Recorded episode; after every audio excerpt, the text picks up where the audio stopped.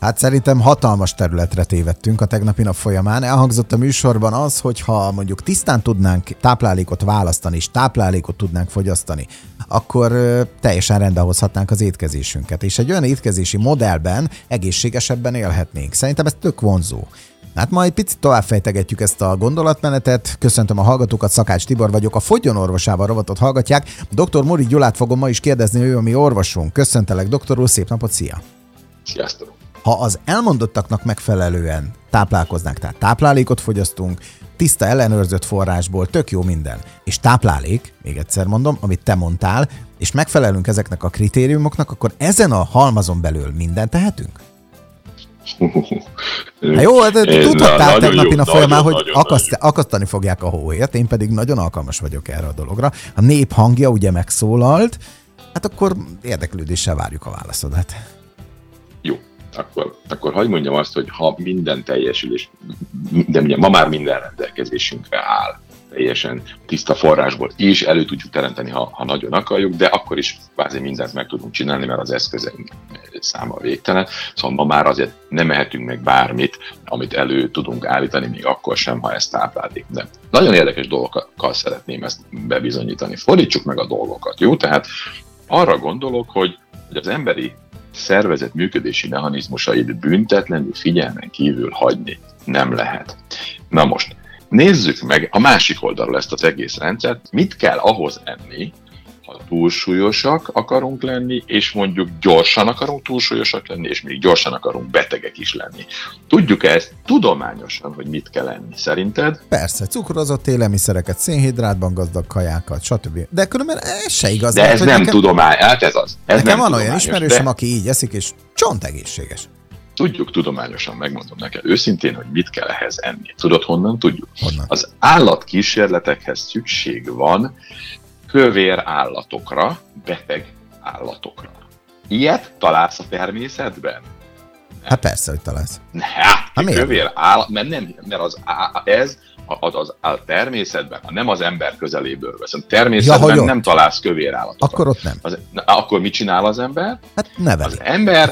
Az ember kövérré és betegé tudja etetni az egészséges állatokat. Igen. Bizony. Ez azért nagyon súlyos mondat. Én kutyát nevelek, úgyhogy tudom, hogy miről beszélsz, hogy mikor kezd el hízni a kutya. Pontosan. Na most van tudományos étel, azt úgy hívják, hogy hízlaló, patkány és egér táp, ami laboratóriumi körülmények között előállítja, tehát kövérré teszi az állatokat. Tehát ezt a élelmiszert, hogy összeállít. Tessék már nekem ezt elmondani. Na, innentől kezdve jönnek az érdekes kérdések. Akkor nézzük Tibor a tápot, és majd te mondod, jó? Tehát nézzük a kalóriabevitel szempontjából. Ez a speciális hízlaló betegítő táp, az energiatartalmának 15%-a jön fehérjéből, 40%-a jön szénhidrátból, és 45%-a jön zsírból. Ha ezt emberi történetre átszámolom, akkor körülbelül egy olyan étkezést képzelj el, hogy 200 g szénhidrát, 100 g zsír és 70-75 g fehérje per nap. És bizony, ha a standard nyugati étkezést összehasonlítasz, és most akkor tegyük meg a tudományosan hízlalás és betegítés szempontjából előállított táppal, akkor nézzük, fehérje, a tápban 15%, az emberi étkezésben 15%. Zsír, a tápban 45%, az emberi étkezésben 35%.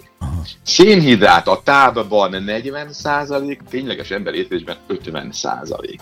Még rosszabb. Még többet is eszel belőle.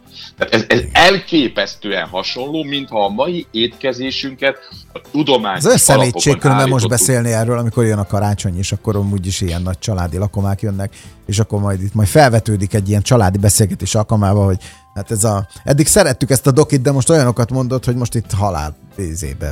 De inkább mindenki nyissa ki a szemét. Ráadásul ezek az étkezések, de nézzük meg, hogy mit mondanak az ajánlások. Tehát ráadásul vannak nekünk hivatalos ajánlásaink. Jó? Vessük össze a jelenleg standarden ajánlott étkezést a hízlaló táppal. Fehérje a tápban 15%, az ajánlásokban durván 11%, de ez testtömegenként ugye változik, inkább testsúly kilogrammunkra érdemes vonatkoztatni, de lényegében 11% vagy 15% érdemi különbség nincsen. Zsír 45%, az ajánlásokban 20 és 35% között van, szénhidrát a tápban 40%, az ajánlásokban 45-65%. Alapvetően különbözik? Én hagyom, hogy gondolkodjanak a hallgatók. Uh-huh. Jó, most válaszoltak, folytassuk. Jó, akkor most tulajdonképpen egy nem szakmabeli is látja, hogy valami itt nincsen rendjén. Édesapám mondta ezt gyerekkoromban mindig, mikor előálltam egy történettel, és az nem volt kerek valamilyen csínytevés kapcsán, hogy kisjavít vagy a leves, vagy a tál görbe. És ez így is van. Tehát arról szól a tudomány, hogy fordítsuk vissza az elhízást. Együnk egészségesen, és közben közel ugyanazt javasolja a fogyasztásra, amivel a tudomány a másik oldalon mesterségesen hízlal. Sőt, még több szénhidrát is van a javaslatban. Jó, kicsit jobban hízlal. Hogy van ez? Nem dobtál fel. Jó. Nézzük meg ezzel szemben, hogyha egy valóban a genetikai állományunkhoz illeszkedő összetételű ételt eszünk, az hogyan néz ki? Először is hatásában a testsúly nem növekszik, hanem csökken, a vércukor nem fölfelé megy, hanem lefelé, a vérnyomás nem fölfelé megy, hanem lefelé, különböző gyulladások, ízleti fájdalmak nem nőnek, hanem csökkennek, tehát gyógyulás jön mindenféle egyéb területen is, nem részletezném tovább. Nézzük a tápnak az arányait. Fehérje 15%, és ez a megfelelő étkezés is 15% durván. A tápban van 45-65%-nyi szénhidrát. Az általunk is javasolt nekünk az emberi génállománynak megfelelő étkezésben kevesebb, mint 5% szénhidrát van. Azért, mert az energiatermelés alapegysége a tápban, a hízlalótápban a szénhidrát, és az a normál genetikainak alkalmas étkezésben pedig szinte nincs. Viszont valamiből energiát kell termelni, ugye éppen a napokban beszélünk, hogy két energiát. Így van, és az egyikben van 35-45% zsír a tápban, ahol egyébként a szénhidrát termel energiát, tehát itt a kettő együtt nagy mennyiségben van jelen, még az általunk is javasolt étkezésben mindössze 5% szénhidrát, és az energia 80%-a zsírból képződik. Tehát az a tartom, tehát 15-5-80, szemben a 15-35-55. Tehát ilyen szempontból egészen más az összetétel. És ha más az összetétel, akkor várhatjuk azt, hogy más lesz a hatás. Tehát ennek alapján, amit most elmondtál, egy sima átlag normál húshoz is, hát egy csirke mellett ugye már nem is sorolnám ide, hanem hogyha mondjuk sertéshúsról beszélünk, akkor mondjuk egy tarjához is enni kellene még hozzá, igen, még szabadán. Vagy pedig gívajjal, tisztított vajjal. Akármivel. Igen, mert a tarját most külön szedtük, de amikor a genetikai állományon kialakult, ott bizony egybe voltak ezek az állatok, lényegesen sokkal zsírosabbak voltak, és nem is volt tartósítás, mit kellett csinálni, amit még nagyanyáink is csináltak, vagy dédanyáink mondjuk, hogy nagy mennyiségű zsír, innen volt a mangalica, elképesztően zsíros volt annak idején a sertés is, mert a zsír nélkül nem maradt meg a hús sem, tehát zsírban kellett eltenni, hogy oxigéntől elzárva ez meg tudjon maradni ez az étel. Tehát ez volt a tartósítás is, meg a fogyasztási összetétel is. De igazából ma nem úgy eszünk, ahogy a genetikánknak megfelelő, hanem csak egy profittermelő iparnak megfelelő étkezésünk van. És tudjuk, már a múltkor beszéltünk róla, hogy a gazdasági folyamatok milyen fontosak, mert kellenek az orvosok, kellenek a gyógyszerek, profittermelő ipar, stb.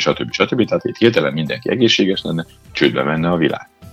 Segíts már nekünk, légy szíves, jövő héten, mert most letelt az időnk, és megyünk hétvégére. Hétfőn beszéljünk már arról, hogy mondjuk ti családotoknál, mondjuk karácsonykor mi kerül az asztalra? Semmi, hihetetlen. Jó, beszéljünk, én szívesen beszélek erről, jó? Jó, oké. De jó. Konkrétan, tehát konkrétan ne azt mondjuk azt, hogy lépjünk vissza kettőt az időbe. Nem lépjünk vissza kettőt az időbe. Hanem azt, hogy figyelj ide, veszünk egy adag, mit tudom, ilyen húst. Szaloncukrot. Ágyad már nem szalon, persze, tudom, múltkor azt mondtam, hogy 20 szaloncukrot, de nem. Hanem veszünk ilyen jó típusú húst, és akkor azt így fogjuk elkészíteni, és ennek az aránya megfelel majd ehhez, és ehhez mondjuk, mit tudom én, savanyúságnak mondjuk eszünk mondjuk XY-t, kész. Tehát és akkor azt mondjuk, hogy ez így egy étel lesz. Ez így jó? Tökéletes. Na, hétfőn ezzel folytatjuk. Oké, köszönjük szépen, szép hétvégét mindenkinek, neked is, doktor úr. Szia!